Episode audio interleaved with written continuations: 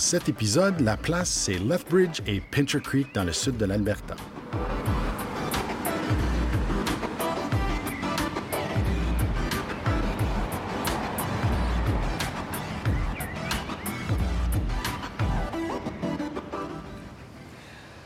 Bonjour le monde, comment ça va ce matin? Ça va bien, ça va bien. Super bien. Super Ouais. bien, mais- Denis, José, Isaël. Oui. Bon. Ce matin, on est dans un contexte un peu particulier. On est à, on à pas Edmonton, mais on est à Calgary. Et pour une, peut- peut-être pour une, intervention un peu spéciale. C'est une émission, euh, comme disait Denis, une émission d'hommage et dommage, dans le sens que une émission où est-ce qu'on rend hommage à Lethbridge et à Pincher Creek, mais dommage parce qu'on ne peut pas exactement se rendre. La, la logistique ne nous le permettait pas. Mais avec un pied à terre à Calgary, on a décidé quand même de prendre un moment, le moment qu'il faut, pour vous présenter ces deux euh, régions-là. Donc, mais dans un premier temps, euh, on va faire comme on fait à l'habitude. Euh, c'est le temps du café. Puis notre, notre caféinomane préféré est là avec nous autres. José, Ouais. que- comment ça se passe ce matin? En fait, deux choses qu'on peut dire de- du lieu vraiment très intéressant où on se trouve. C'est premièrement le Barrow Coffee Roaster, un- une petite succursale euh, avec une très, très belle terrasse et quelques, quelques tables qui sont installées dans un grand corridor qui, en fait, est un corridor menant à, un- à une salle de théâtre, Black Box. C'est le Sea Space King Edward dans Marda-Loop, le quartier Marda-Loop. Puis c'est une ancienne école, une magnifique école de en pierre de grès, euh, construite, je pense, 1911. J'ai bien vu la date tout à l'heure. Et euh, au lieu de la, démolir, ou en tout cas, c'est une école qui était plus utilisée ou qui était désaffectée, ils l'ont complètement restaurée, euh, rénovée pour en faire un centre culturel, artistique. On a regardé la liste des compagnies, des organismes qui se trouvent ici. Entre autres, on était comme, ben oui, on a déjà entendu ça, Sea Space, l'Alliance française de Calgary et a ses bureaux ici, mais il y a aussi des compagnies de, euh, des- de de films. multimédia, Exactement, des théâtres, deux, deux, trois compagnies de théâtre. Comme j'ai dit, il y a un black box euh, euh, là-bas, donc une salle de, une salle de théâtre. Euh, tout à l'heure, on a été envahis par une horde d'enfants. Donc, il y a des camps de jour, des camps d'été, des camps artistiques ici. Euh, c'est vraiment, c'est ça, c'est euh, un- endroit multifonction. Euh, l'école, la vieille école, en fait, on a, on a rajouté de chaque côté deux, deux blocs très modernes.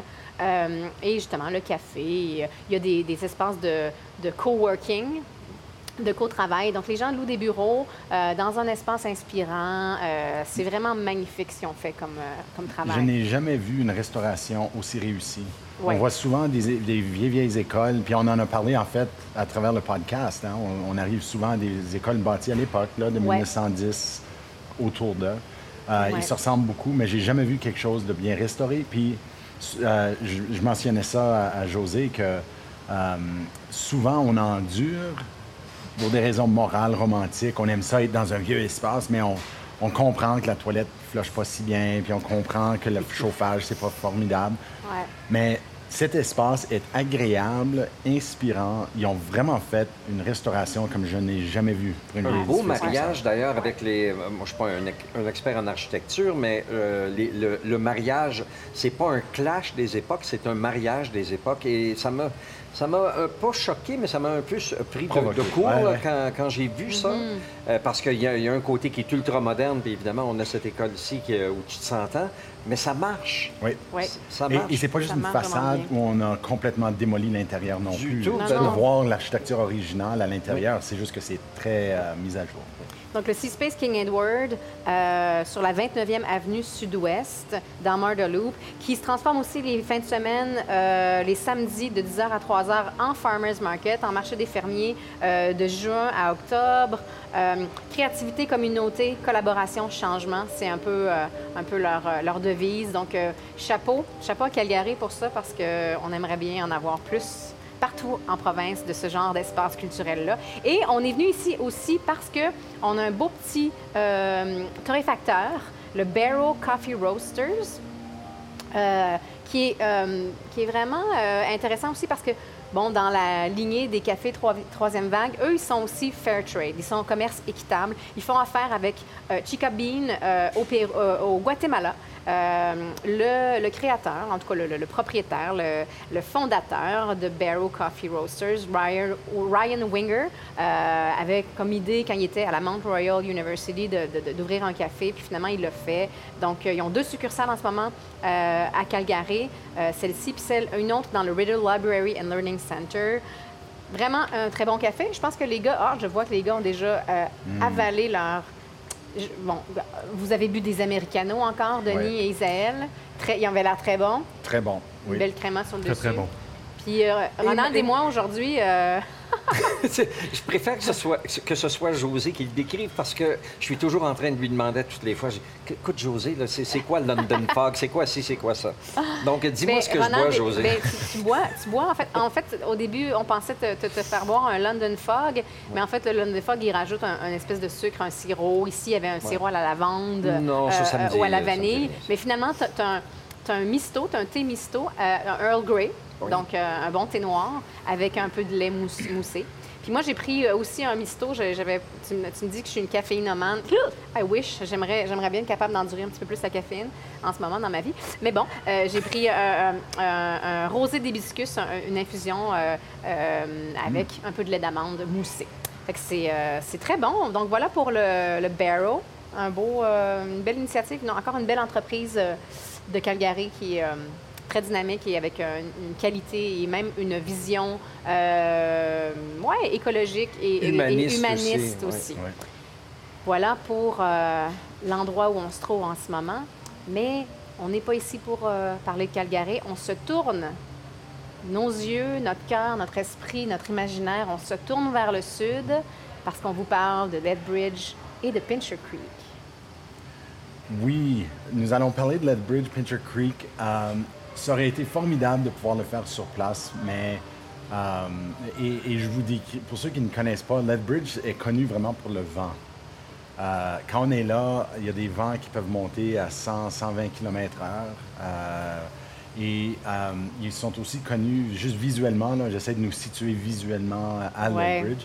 L'autre, c'est qu'ils ont un, euh, un, un très long pont euh, qui fait partie du chemin de fer. Mais c'est iconique parce que c'est avec les, les bois croisés. Oui. Oui, Donc ça poutres, domine visuellement quand on arrive à Lethbridge, puis c'est iconique, c'est c'est vraiment ça. Euh, ça se trouve parmi des collines roulantes euh, en- et c'est vraiment plat. C'est c'est vraiment le, le sud euh, euh, extrême est, est- est caractérisé par ça. Mais le Um, pont Denis n'a rien oui. à voir avec le nom de la ville. Non. Je, suis- je- je suis assez ignorante, je l'admets. Je ne connais pas beaucoup cette région-là. Je vais en apprendre beaucoup aujourd'hui. Mais dont Lethbridge et le- ce pont dont tu parles, ça n'a rien à voir. Là. Mais je veux dire, il n'y a pas de lien. OK. Non. Euh, puis j'aime ça quand tu dis que tu connais pas parce que pose-moi des questions, je Ben oui, ferai ce que je pourrais pour, ré- pour Ouais. répondre. Euh, juste pour situer, parce que, tu sais, tout comme Edmonton, et ses origines sont définies beaucoup par la traite de fourrure, euh, Calgary, c'est beaucoup défini par l'arrivée des ranchers et les industrialistes. euh, euh, Lethbridge est vraiment défini par le charbon. Euh, ce qui arrive, c'est que d'abord, on le mentionne souvent, mais c'est très important toujours de réitérer. L'évolution de cette région ici est, est dominée par la, la- la disparition du bison. Donc, ça transforme le mode de vie des Autochtones sur place euh, et ça les pousse vers la signature de traités. En fait, une chose intéressante dans la région de, de, c'est que c'est le, le lieu du- de la dernière bataille de, de Première Nation au Canada. Donc en 1870, euh, deux ennemis euh, traditionnels historiques sur les plaines, les Pieds Noirs et les Cris, ont le la dernière bataille euh, sur ce qu'ils appelaient à l'époque la rivière Belly, qui est aujourd'hui la rivière Old Man. Tout comme euh, à Calgary, on parle souvent de- des Elbow et Bow. Une branche de cette même source là, dans les Rocheuses descend et c'est la rivière Old Man qui rejoint le sud du Saskatchewan, etc. Donc, c'est euh, à, à la- au coin, si on veut, là, du, la rivière Oldman et la rivière St. Mary's que cette bataille épique-là euh, a lieu. Et découlant de ça, la, la paix permanente entre les cris et les pieds noirs sous les prairies. Ah. Donc, euh, ça, donc, c'est- une histoire unique. Puis aujourd'hui, euh, ils ont encore le parc euh, Indian Battle Park euh, qui- à Lethbridge, puis ça commémore un peu cette époque-là. Cette époque est aussi l'époque de la traite de whisky, euh, qui, comme on, on a vu dans un autre épisode, a entraîné euh, le- la- l'arrivée de la police à cheval du Nord-Ouest. Pour assurer la souveraineté, parce qu'on avait peur que les Américains viennent ici. Absolument. Et, et aussi parce que les- la, la- la traite de whisky était beaucoup plus violent et euh, Ouais. néfaste que parce que c'était, en tout cas pour plusieurs raisons, là, c'était quelque chose qui devait arrêter. Euh, donc, quand la, la police à cheval du Nord-Ouest arrive ici, euh, il y a un dénommé Nicolas Sharon euh, qui arrive avec la, le- troupe, le troupeau, si on veut, avec le, groupe. Euh, et puis, lui, il fait un peu d'exploration dans le sud pour voir d'autres possibilités. Parce que lui, euh, il n'arrive pas comme étant un policier, il arrive comme une personne de soutien, mais il cherche des, des opportunités. Et c'est en arrivant sur la rivière Oldman qu'il voit des diamants noirs, il les appelle. Il Oh. regarde sur la, barre, le- le- les- les- sur la rive de la rivière Oldman, puis il remarque qu'il y a des- quelque chose qui scintille, mais qui est noir en même temps, et c'est du charbon. OK. Donc, euh, donc c'est de là que le- un peu le, le mythe fondateur de Lethbridge, c'est le- les diamants noirs, euh, qui est le charbon. Euh, et donc ça, ça mène vers la, la première mine de charbon en 1874. Mais il faut dire vite, là, les mines de charbon à l'époque, c'est comme quelqu'un avec un, un Il arc, prenait un- directement dans qui le- ouais. ting, ting, ting, Ouais. C'était très localisé. Ouais, Ouais. c'est ça.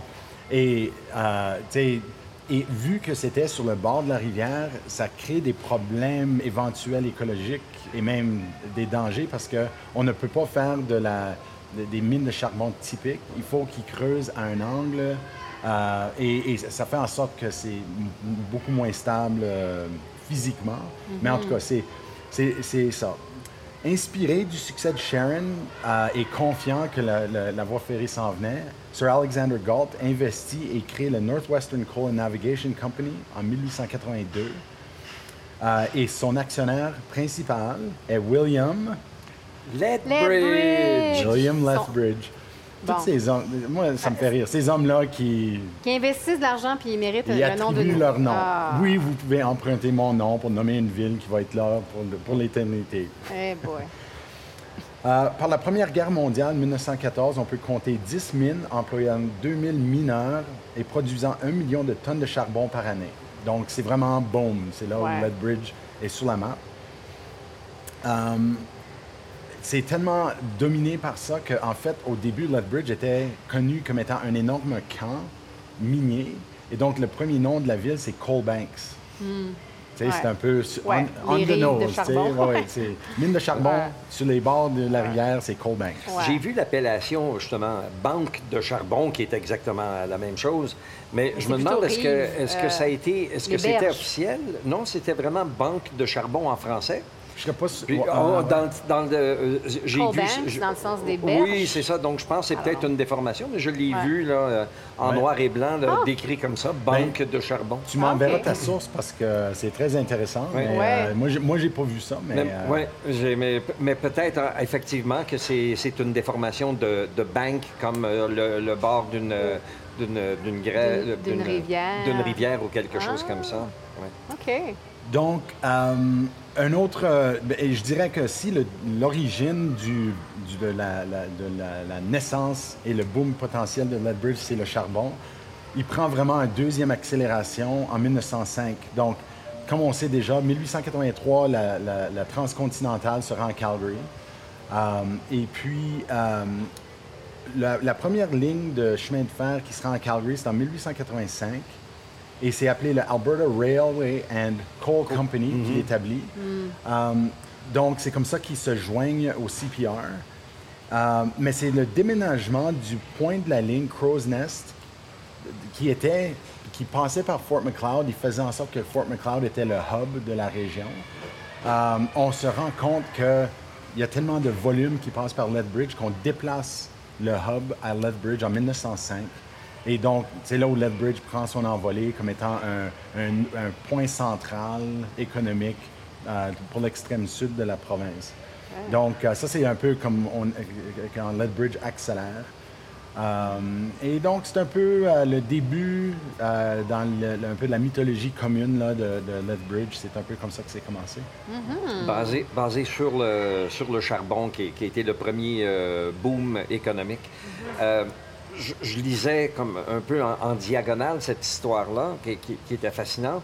Mais il y a une chose aussi euh, que j'ai remarqué, c'est qu'à travers tout ça, en 1911, ils ont même découvert un premier puits de pétrole. Je ne veux pas dire qu'ils Ah, ont oui. commencé à faire la grosse industrie à ce moment-là, mais on parle d'un premier puits de pétrole qui s'appelle Lethbridge numéro 1 à ce moment-là. Euh, j'ai pas vu, j'ai j'ai pas été assez, euh, assez profond dans, dans l'histoire pour voir qu'est-ce qui en est arrivé, mais il semble avoir après, après ça eu une espèce de saut de mouton entre justement le charbon et le pétrole. Puis je pense que le, le point de démarcation, ça a été la Première Guerre mondiale. Tu sais, la Première Guerre mondiale, ça a été l'apogée. C'était au même moment où est-ce qu'il y a eu l'apogée. Tu as, parlé tantôt des 2000 mineurs, d'un million de tonnes annuellement. Ça, ça a été vraiment euh, le, le gros de ça. Et éventuellement, ça s'est atténué. Dans les années 50, ça a été la fermeture du dernier, euh, de la dernière mine. Et entre-temps, ben, en faisant ce saut de mouton économique-là, le, le pétrole, euh, l'industrie du pétrole est devenue l'industrie importante en Alberta. Et, et contrairement à beaucoup de villes euh, à travers l'Ouest où le- le- la source de, de- ou la- le- le- le- le- l'engin de développement économique qui est souvent des denrées premières comme charbon, bois, huile, etc., quand ça disparaît, le- la ville disparaît. Mais ce qui est arrivé à Lethbridge entre-temps, c'est que c'est devenu un centre de recherche et un centre, de- bon, on pourrait dire un centre d'excellence pour l'agriculture.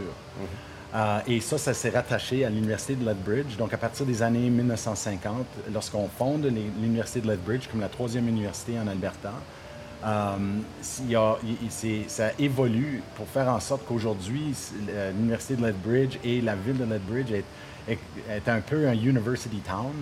Euh, et beaucoup de cette innovation, euh, les, les gouvernements ont des centres euh, de recherche et de réglementation qui sont ici.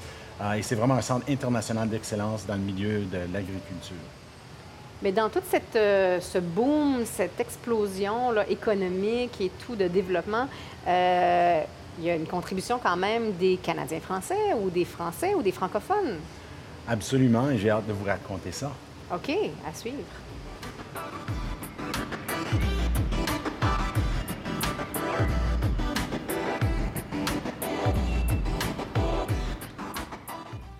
Alors, il fait tellement beau qu'on a décidé d'aller dehors, au soleil, pour continuer à vous parler de la francophonie, en tout cas, dans, à Lethbridge et à Pincher Creek. Oui, on a couvert un peu c'est quoi comme les fondements de Lethbridge globalement. Et euh, si on veut vraiment détecter où sont les francophones, vraiment l'Église catholique, c'est le point de départ. Parce que les missionnaires sont dispatchés là où les gens se trouvent. Euh, à une certaine époque, ces gens étaient souvent les métis franco-catholiques, donc là où les métis étaient. Et quand on arrive à l'époque de Lethbridge, c'est plutôt là où les industries se trouvent. Donc, s'il y a une- des, camps de, des camps de mines, de miniers, ben, l'Église ne veut pas être trop loin pour s'assurer que la débauche euh, ne, ne progresse pas trop. Euh, dans le sud, les premiers missionnaires arrivés, c'est 1872 en permanence. Il y avait déjà eu des missionnaires ambulants euh, qui ont euh, déjà pendant plusieurs années, mais c'est en 1872 euh, que les pères Doucette et Scullin établissent Notre-Dame de la Paix, qui est la mission, et ça devient un peu le point de départ pour toutes les autres communautés. Il visite, euh, on- il vient en visite à- dans la région de, de Pincher Creek en 1873 déjà. Euh, et puis, c'est là où il baptise le premier enfant. Euh, c'est dans la région, parce qu'à ce moment-là, on n'avait pas toujours encore de... Il n'y avait pas de Lethbridge, il n'y avait pas de Pincher Creek, mais dans cette région, il a fait le premier baptême. Euh, et c'est le père Scullin qui le fait. C'est en 1884 qu'on établit comme une paroisse ou une communauté religieuse euh, qui serait Saint-Michel. Ça, c'était Pincher Creek. Euh, et c'est une petite paroisse que les, les Oblats identifient comme étant principalement formée de Canadiens français avec quelques familles irlandaises.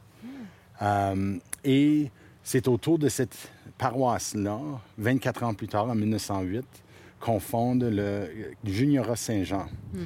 Parce qu'il y a tellement d'activités à ce moment-là qu'au lieu de constamment recruter des missionnaires de l'Est ou de la France, euh, les Oblats décident ben, on va créer un genre de petit séminaire. Donc, c'est le Juniorat Saint-Jean. Euh, c'est une grosse maison, deux étages, euh, très carré, qui pourrait servir presque à n'importe quoi, entre un hôpital puis une belle maison. Mais dans ce cas ici, ça sert à former les prochains, la prochaine génération de, de prêtres. Sauf après deux ans où il y a comme trois étudiants euh, avec le père Daridon, on remarque qu'on n'est peut-être pas sur la bonne piste. On est trop isolé, on n'est pas près des, voies- des euh, réseaux de transport, euh, on n'est pas près de centres de population. Donc, on l'envoie à Edmonton.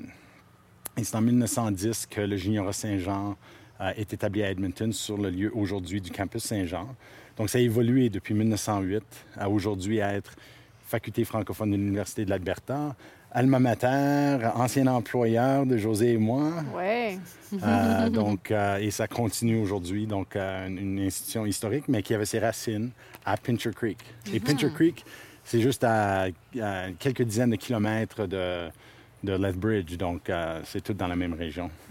Aussi, le- quand on pense à un peu les, les aînés, les missionnaires qui avaient de- du métier dans le corps, c'est qui qui est établi dans la région à l'époque? C'est le Père Lacombe.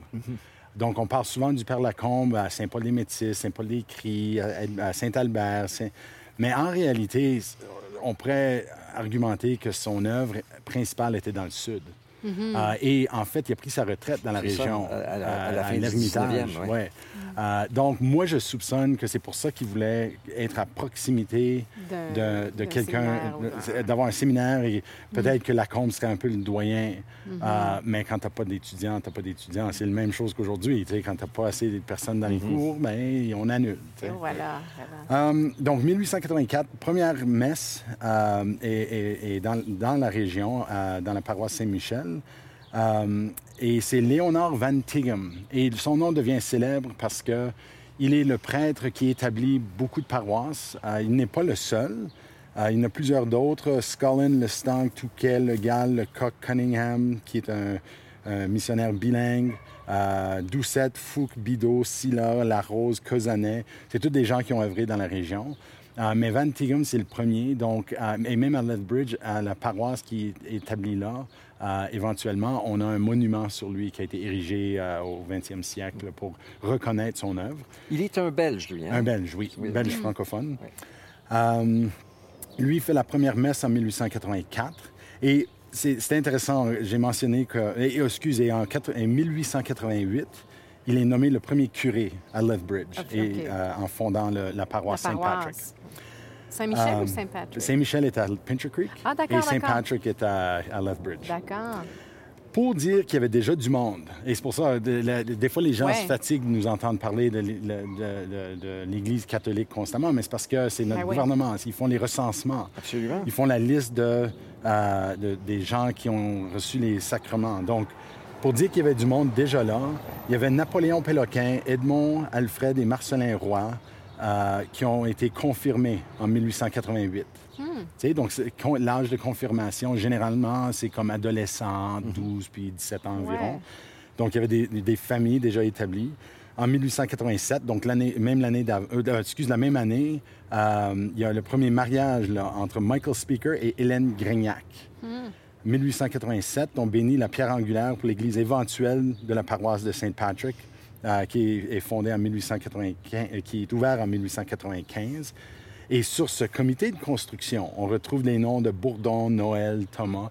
Donc, tout ça pour dire, puis on, va, on, on passe à travers tous ces noms-là, c'est pas pour s'en rappeler, mais pour dire La il y présence avait du monde. vraie, là. Ouais, C'est ouais, ça. ouais. Et malgré tous ces noms-là, fran- typiquement francophones, quand on, a, quand on lit l'histoire de, de Lethbridge, on n'a vraiment pas l'impression, en tout cas, on a vraiment euh, effacé cette présence-là, on dirait. C'est- drôle que tu dises ça parce que pour moi, c'est une des plaintes que j'ai par rapport à l'histoire, particulièrement des places comme Lethbridge. Et c'est que les gens qui écrivent cette histoire-là ne, ne- souvent ne pa- parlent, ne lisent pas le français, n'explorent pas les sources francophones comme les journaux, les, les sources d'église, je veux dire. Ouais. c'est des sources typiques avec leurs particularités, parce que du côté anglophone, c'est pas les sources religieuses que tu cherches en premier, c'est les sources gouvernementales. Euh, et juste pour donner un exemple, en lisant euh, l'histoire de Sir Alexander Galt, puis le fondement des mines et tout ça, Ouais. il y a une citation qui m'a frappé. Ouais. Et je lis en anglais. Là. Euh, Lethbridge was firmly rooted in the Anglo-Saxon stream of history. Those alien to Canada's cultural heritage were a small minority. Et ce que ça, ça souligne, c'est un, que l'auteur croit que le- la tradition anglo-saxonne, c'est la tradition canadienne. Donc, il n'y a pas de, tra- de tradition franco-catholique. Un, qui est fon- fondamentalement, in- comme c'est pas vrai. Ben ouais. Comme même si c'est une erreur d'édition, ça montre un peu, ça, ça- ça démontre beaucoup. Euh, la deuxième chose, c'est que souvent, et, euh, un autre qui était euh, grave pour ça, c'était Grant McEwen. Grant McEwen souvent disait des choses comme ouais, mais il y avait tellement peu de francophones, tellement peu. Mais c'est parce que quand on lit pas les sources, on a l'impression qu'il n'y a Qu'il rien. n'y en a pas. Ben non. Hein? Ah ouais. Donc, absolument. Ouais. Ouais. Alors, le, le, euh, juste pour donner, parce que là on, a, là, on a la preuve un peu qu'il y avait des francophones par le biais des sacrements, mais c'était pas juste là où la vie des francophones se trouvait. Euh, je, je vais partager, puis c'est pas pour c'est pas un examen final, vous n'avez pas besoin d'étudier, prendre des notes, mais je vais juste donner des anecdotes là, de présence dans le monde Ouais. des affaires. Oui. C'était pas juste des missionnaires qui étaient là. Ni, ni des, des ouvriers qui venaient. C'est ça. Je veux dire, les Anglais qui possèdent les business, puis les Canadiens français qui travaillent comme ouvriers. Ben, il y avait quand- il y avait un peu de Il y en ça avait un aussi. peu, mais il y en a- Comme, Mais il y euh, avait a- des entrepreneurs aussi. Ouais. Ouais. Mais juste, juste sur la question des ouvriers, en, en 1898, il y avait un rapport qui a été écrit sur les paroisses et tout ça.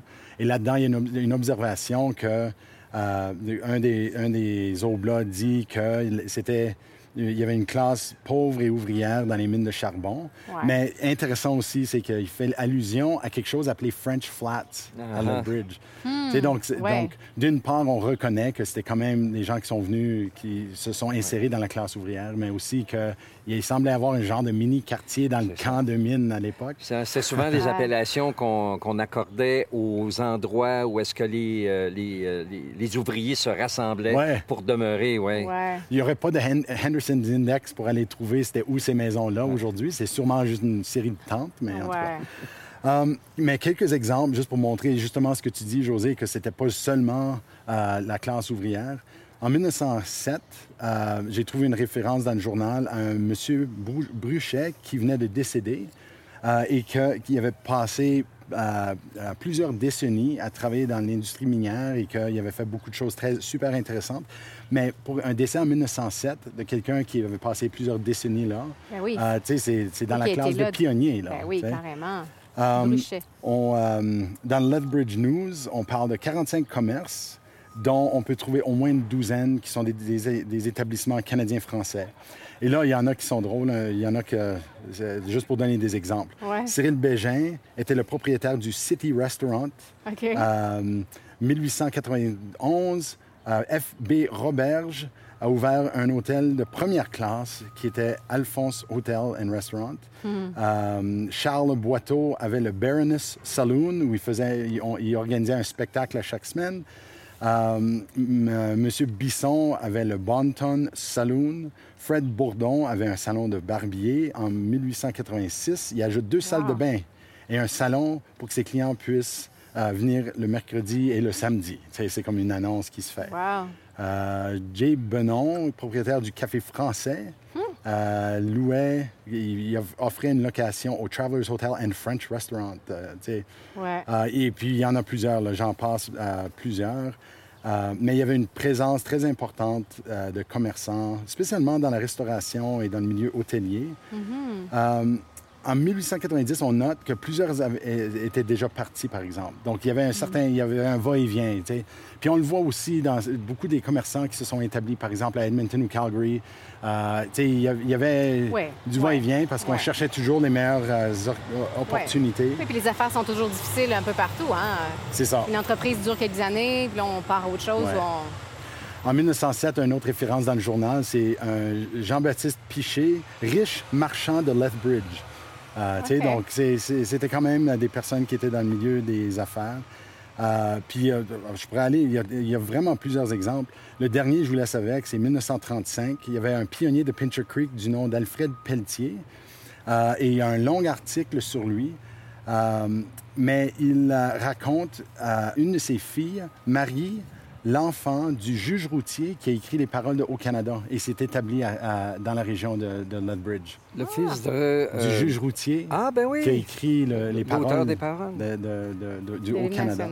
Du hymne national. Donc, ah. euh, tout ça pour dire, puis je, peux, je vous assure là, que je passe beaucoup, beaucoup d'informations parce que... On, oui, juste ben... une liste de noms et de. On, de on veut quand même mais... inciter les gens là, à suivre les, les, liens et les notes. Euh, puis, et il y a un excellent article par notre ami euh, Éloi de Grasse. Euh, mm. qui a publié dans le journal Avant que j'oublie, ouais. un peu euh, autour de cette question de, des commerçants dans la région de Pincher Creek, Lethbridge, euh, qu'on mettra sur, les, euh, sur laplacepodcast.ca dans les notes accompagnatrices.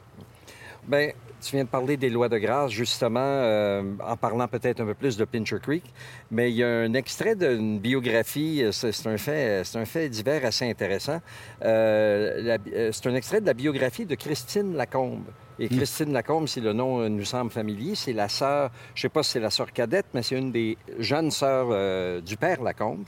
Puis euh, elle écrit euh, dans cette biographie, on dit en, en 1910, le Pincher Creek Echo raconta qu'un résident de Pincher Creek avait, rencontré Léon Arnois à Saint-Albert. Et Léon racontait que lui et des amis étaient allés prospecter pour de l'or dans la région 40 ans auparavant, donc en 1870. En traversant le ruisseau, l'un des membres du groupe a perdu sa paire de pinces qu'on appelait apparemment pincher. Euh, c'est peut-être une déformation, mais c'est comme ça que ça s'appelait. Donc, euh, un des membres du groupe a perdu ses pinces dans le ruisseau.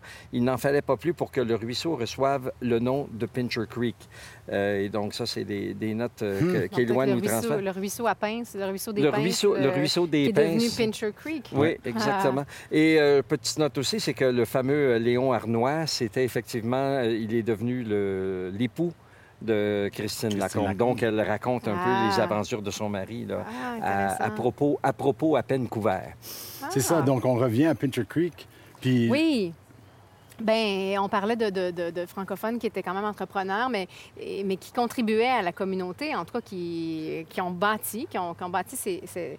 Et là, on parle de Pincher Creek encore, mais Timothée Lebel, je pense qu'on on, on, doit, on se doit de le mentionner parce que c'est vraiment un des fondateurs de, de, de cette place-là. Euh, et il reste encore une très belle demeure, la Lebel Mansion. Encore, on revient avec nos mansions, mais on, nous, on a décidé de l'appeler le manoir Lebel, là, qui a été bâti en 1910. La maison tient encore debout, elle est encore très belle. On va mettre des photos sur, euh, sur euh, notre site.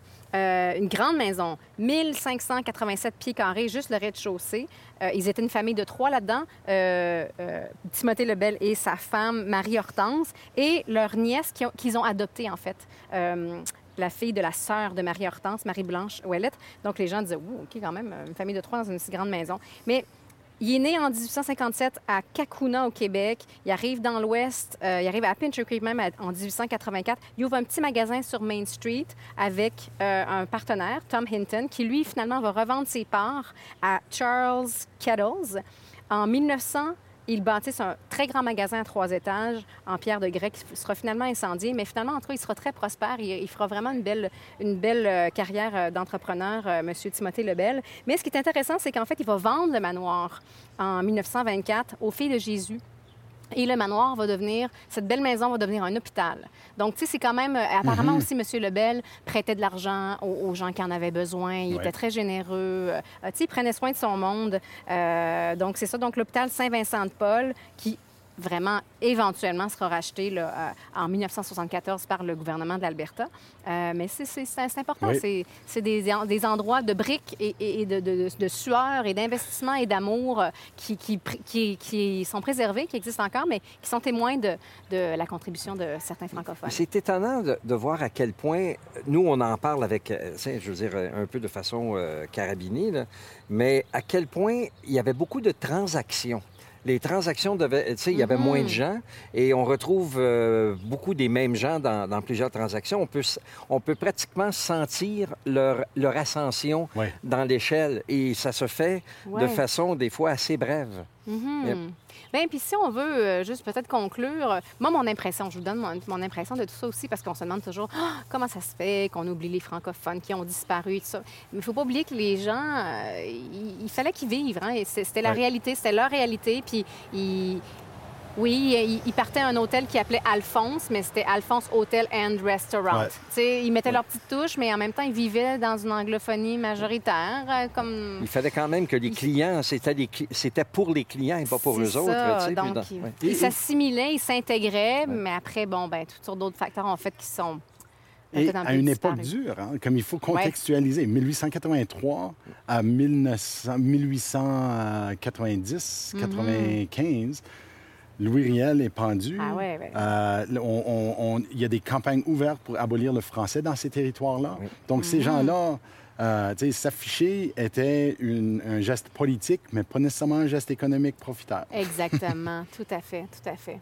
Bon, ben, voilà pour un beau coin qui, en tout cas, ça me donne vraiment envie. euh, Je suis déjà allée, euh, mais ça nous donne envie de, de retourner à Lethbridge et Pincher Creek. C'est tellement beau, le paysage est magnifique. Donc, euh, prenez vos vacances, euh, allez faire des road trips dans ce coin-là. Faites attention au vent, par contre. Moi, la, de- la dernière fois que je suis allé, j'étais allé avec une petite voiture. Puis la, la voiture a, a pratiquement... J'avais de la misère à la, à la contenir.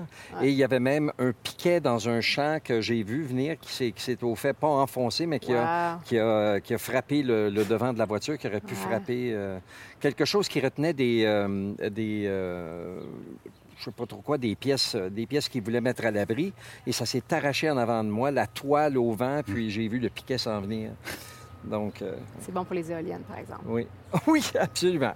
Il y a un bon côté à ça.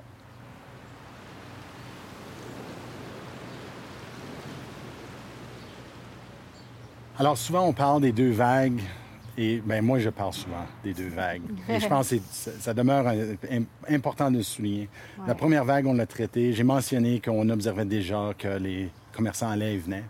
Donc, les auditeurs doivent se demander, ben, qu'en est-il d'aujourd'hui? Euh, en fait, Lethbridge a une super belle histoire euh, euh, qui s'in- s'insère dans le contexte. Les années 50, c'est un début de renaissance au Canada français en général. On l'observe partout, mais de façon très spécifique à, à Lethbridge.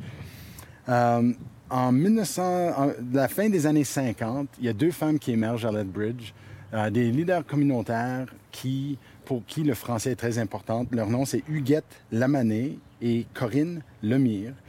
Euh, elles ont organisé un- ce qu'ils appelaient un cercle français. Et ce qu'elles faisaient, c'est euh, ils regroupaient juste, des fois jusqu'à 70 personnes pour des occasions de rencontres entre francophones. On fêtait la Saint-Jean-Baptiste à la Fortune du Pot. Euh, pendant deux ans, ils avaient, elles avaient organisé un ciné-club. Euh, elles organisaient des cours pour des enfants dans le sous-sol de Corinne Lemire. Euh, et puis, ça a duré environ 12 ans, jusqu'à ce que l'Université de, Cal- de Lethbridge organise eux-mêmes un club français. Donc, ils ont comme un peu pris la relève. Et elles ont préparé la... Excuse, il y avait aussi un groupe, euh, on, on ré- on les appelait les... la francophonie agissante.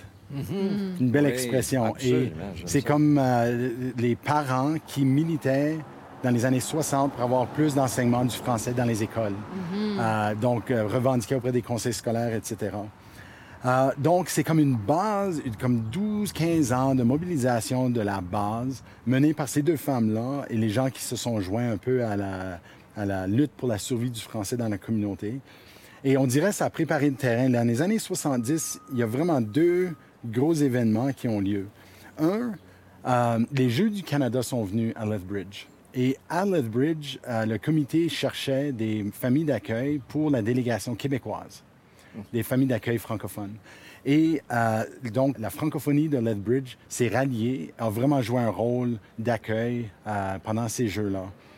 Euh, donc ça, c'est en 75. En 76, euh, lors de, lors de l'annonce de l'ouverture de la télévision française euh, et à Calgary et à Lethbridge, on milite pour obtenir une antenne, pour que ça se rende jusqu'à l'extrême sud.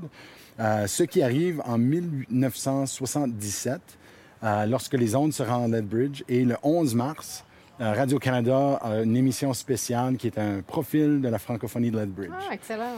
Euh, donc, on dirait ces, ces deux campagnes-là, Mm. euh, une pour s'organiser autour de- des Jeux du, de Jeux du Canada à Lethbridge et l'autre pour l'obtention euh, de la de l'antenne de Radio-Canada a soudé la communauté. Ouais. C'était aussi à, cette- à ce moment-là, en 76, que le club français de l'Université de Lethbridge, que j'ai mentionné tantôt, officiellement, il a officiellement vu le jour. Euh, donc, l'ACFA provinciale, l'Association canadienne-française de l'Alberta, qui essaie d'ouvrir des régionales partout dans la province euh, pour desservir la population locale, approche la communauté puis dit Voulez-vous créer une association? Donc, ils l'ont fait. Euh, et c'est en 1977 que ça commence et le fondement comme tel, c'est le 18 février 1978. Donc, c'est à ce moment-là qu'ils entrent un peu dans le, le diapason provincial euh, de la francophonie albertaine, euh, avec une base extrêmement solide. Euh, on nomme, je nomme par exemple le docteur Gaston Renault, qui est un professeur à l'uni- à l'Université de Lethbridge, professeur de français, euh, qui est un des fondateurs de l'ACFA régionale.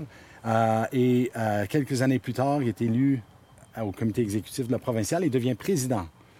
Donc, quand tu penses à ça, en, en, en dans de trois ans d'être dans le, le- dans le réseau de la CFA, il devient président provincial. Ouais, donc, même, pour dire la ouais. montée est réelle et substantielle. Ouais. Euh, en la même année, 78, euh, la- d'ouverture, on ouvre un centre culturel. Donc là, on peut commencer à se regrouper euh, dans un lieu physique. Euh, et, euh, et- et cette question de centre culturel est toujours très importante pour la communauté. On déménage, on déménage pour pouvoir bien accueillir la communauté jusqu'en 2011, où on ouvre la Cité des Prairies, qui est aujourd'hui le centre scolaire communautaire à Lethbridge. Euh, donc, ça rentre dans un- une lignée. J'ai mentionné le Ciné-Club, euh, qui était organisé par euh, Huguette Lamané et Corinne Lemire. Bien, le cinéma aussi demeure très important Ouais, dans la ben communauté. oui. Il y a toujours eu des ciné-clubs à travers les années et même que la société Cinémagine, qui est une, une société euh, pour la promotion du film francophone en Alberta, euh, et son, son siège social est à Lethbridge. Euh, donc ça, c'est in- intéressant aussi. J'ai mentionné comme un, un peu le croisement entre centre communautaire puis euh, pilier, si on veut, de la communauté. Il y avait un Edgar Ouellet, euh, qui était le propriétaire d'un restaurant. Et il y avait des années aussi où lui était, avait agi un peu comme, spécialement dans les années de formation des années 70, son restaurant était le lieu d'accueil de la communauté Ah, francophone de Lethbridge. Ah ouais, hein? Euh, donc, c'est, c'est, euh, non, c'est vraiment intéressant. Et tout n'était pas seulement des activités culturelles le fun. Il y avait des gros dossiers de militance. On peut penser entre autres à la gestion scolaire, euh, où à partir des- de 1990, euh, on militait pour euh, avoir l'éducation francophone ici. Euh, si on cherche un cas d'étude sur les la petite et la grande politique que ça prenait pour ouvrir une école francophone, Lethbridge serait un cas d'étude. C'est vrai. Ah, ah Ouais. oui. Un exemple, c'est dans, le, se- dans l'immersion, mais le conseil scolaire dit vous pouvez avoir une classe de 25, euh, mais on n'ouvre pas une deuxième classe jusqu'à ce que vous atteigniez 48. Euh, ils recrutent, recrutent, finissent avec 35. Ah, désolé. Donc, les 10 qui, en superflu, n'ont Ont pas accès à l'éducation en français. Tu sais, des niaiseries comme ça. C'était la même chose pour l'infrastructure. Puis, je, si, je- si jamais vous avez des questions là-dessus, euh, sentez-vous libre de m'en poser. Mais, euh, mais c'est. Et, et les chefs de file des années 90, des années 2000, même dans les dernières années, ont vraiment euh, émergé de ces luttes scolaires-là. Euh, on peut penser à Mireille Cloutier, entre autres, qui était la présidente du premier comité provisoire pour l'obtention de l'école et est devenue la première directrice de cette école lorsqu'ils l'ont obtenue, euh, qui sont encore des, des euh, sages de la communauté sur qui on peut s'appuyer régulièrement. Donc, C'est beau, ouais. C'est bravo à tout ce monde-là parce que ça fait vivre la, la francophonie. Hein? Oui, donc une communauté avec une histoire riche et qui a une vitalité continue encore aujourd'hui.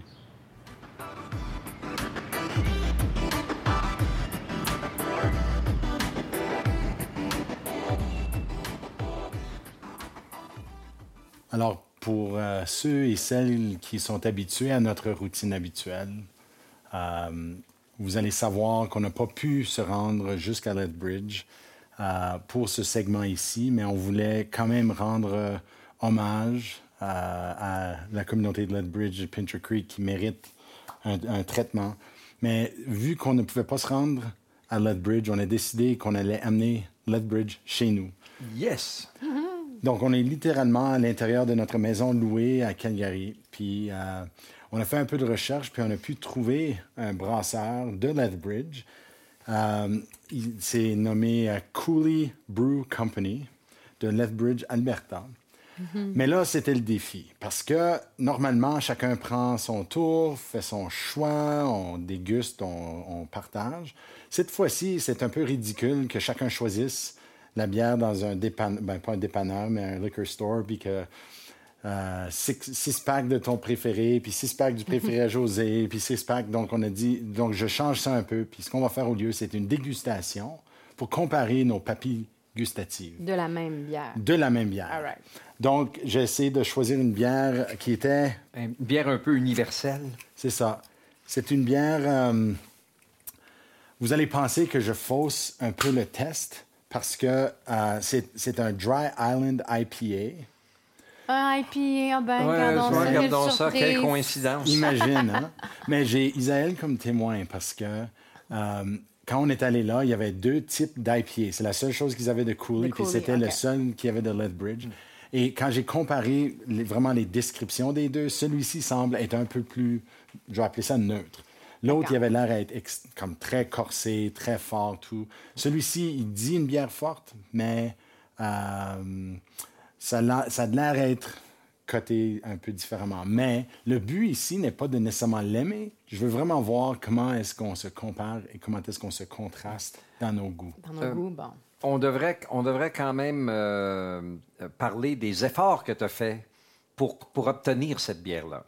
Parce que dans un premier temps, oui, on l'a trouvé, mais encore fallait-il savoir où chercher. On n'était pas certain que- qu'elle existait même à, même à- à- à appelé Calgary. Oui, donc j'ai appelé la- appelé, j'ai Ouais. appelé Sean de euh, Cooley Brewing Company à Lethbridge, qui est- c'est le brasseur. Donc, c'est pas lui qui fait le marketing ou la vente et toutes ces choses-là. Donc, Sean était bien ouvert, il a trouvé ça intéressant, l'idée. Puis à ce moment-là, j'ai dit, ben toute distribution, parce que si jamais, autour du coin, il y avait un beau petit pub qui vendait de, la- de la Cooley Brew, euh, on aurait pu aller là, mais...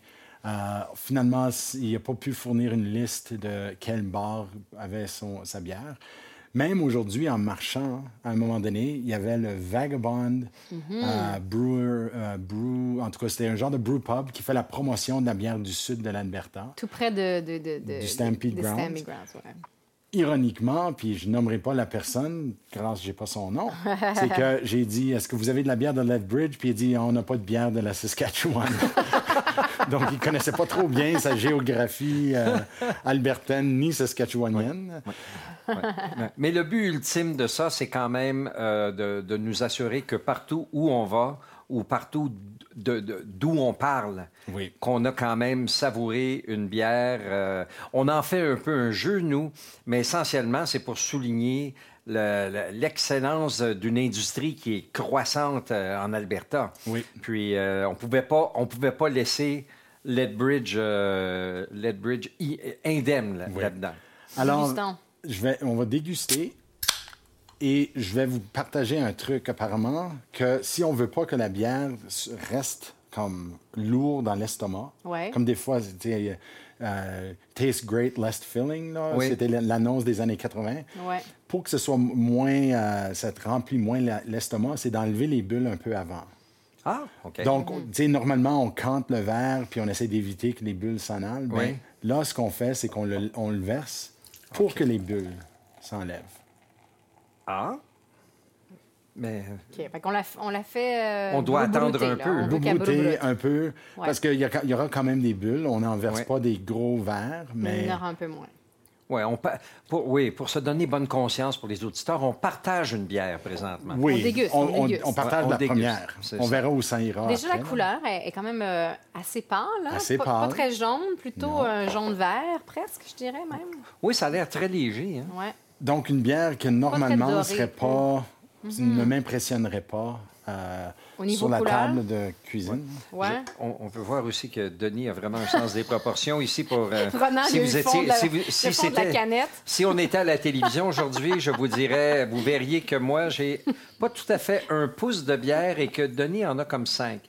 Mais- Mais non, c'est Isaël qui Ah, l'a. c'est Isaël. Isaël qui a donc, le euh, boc qui est plein. rendu. Ouais, ouais. C'est une dégustation. On Alors, C'est pas, c'est pas un non, art mais ouvre-en une autre. on- tu peux en ouvrir Non, une non, autre non, en c'est pas, c'est pas un précis. On J'en- commencera j'en ai avec assez la pour dégustation déguster, parce ouais. qu'on sait jamais. Et c'est ça, la- l'affaire des la détester. dégustations, c'est Ouais. de savoir qui aime, qui n'aime pas. Ouais, fait- c'est ça. Donc, on va prendre un petit instant pour prendre notre site. Puis ensuite, d'accord. moi, je dirais commençons avec la personne qui pense qu'il l'aime le moins.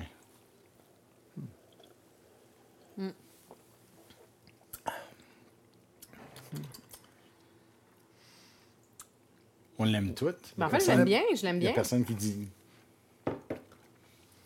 Elle est bonne. Elle est bonne. Peut-être D'abord, je pense que c'est peut-être moi qui l'aime le moins. Parce qu'elle est moins, dans- Ben, elle est moins IPA Elle est que... moins IPA, Ouais. mais je pense je- ça veut dire que je- on, a, on a fait le bon choix, Isa. Mm-hmm. On a- Parce que c'est ça, c'est IPA, mais c'est pas trop fort. Je dirais qu'il y y a quasiment un goût d'ananas. Oui, un peu. Ben, Ouais, même la mais- couleur, Oui. la couleur me fait penser ça à une Ou de pamplemousse, pratiquement. ouais. Oui. Ouais. Pratiquement de, de pamplemousse. Mais c'est pas aussi amer amertume. que- Non, il n'y a pas une grande amertume. Non. En tout cas. Pas trop, pas trop, euh, La pas trop de dry blé non plus. Pas Donc, trop ça, de c'est le blé. Cooley Brew Company euh, Dry Island, Island IPA. IPA. Dry Island? Oui. OK. Et puis, euh, c'est le- c'est pas trop. C'est 19 IBU, qui est très bas, en fait. Ouais, Donc, ouais. c'est là où je me suis dit, ça, peut, ça fera plaisir à tout le monde. Mais, euh, Mm-hmm. Ouais. J'aime, leur sens de l'humour ici. Dans la description, ils disent, c'est en anglais, l'humour se perdrait si on traduisait.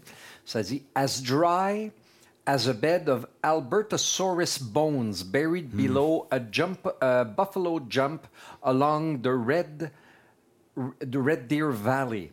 This IPA encapsulates the topography of prairie badlands. ah, C'est bien, mais... c'est mais poétique. je- ça, c'est quelque chose que je trouve que les, les- les- les nouveaux brasseurs font vraiment un excellent travail de, de créer des noms, créer tout un... un- un- Puis une un- image. Une euh, ouais. image, euh, euh, un langage aussi euh, autour de, de l'endroit d'où ils viennent, puis tout ça, c'est vraiment euh, très créatif. Puis Mm-hmm. euh, bravo, bel job. Ouais, mais ils veulent tous se donner un peu un air distinctif aussi, Ouais, puis c'est ouais. une bonne façon de le faire, passer à travers l'humour. Ben. Puis Alors- quand, quand on veut ancrer aussi un produit dans, dans- dans le lieu, euh, bon, c'est produit du terroir ou non, euh, quand même, il faut parler de la place d'où ça vient, puis c'est une belle façon de le faire avec les mots. Ça parle bien de la place. Hmm.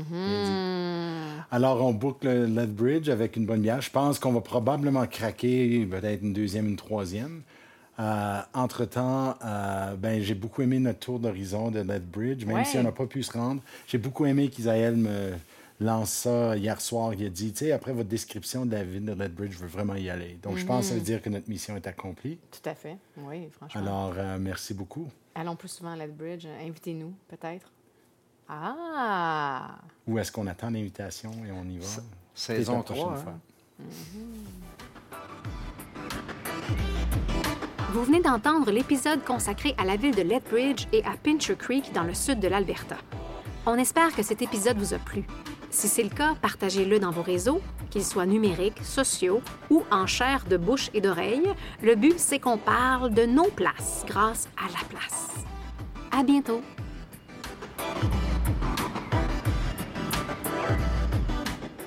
Le podcast La Place, c'est une production de la Société historique francophone de l'Alberta, réalisée grâce à l'appui financier de Patrimoine canadien. Les co-réalisateurs de La Place sont José Thibault et Ronald Tremblay. Le sonorisateur, monteur et génie des technologies en chef est Isaël Huard. Je m'appelle Denis Perrault, directeur général de la Société historique francophone de l'Alberta et producteur exécutif de La Place.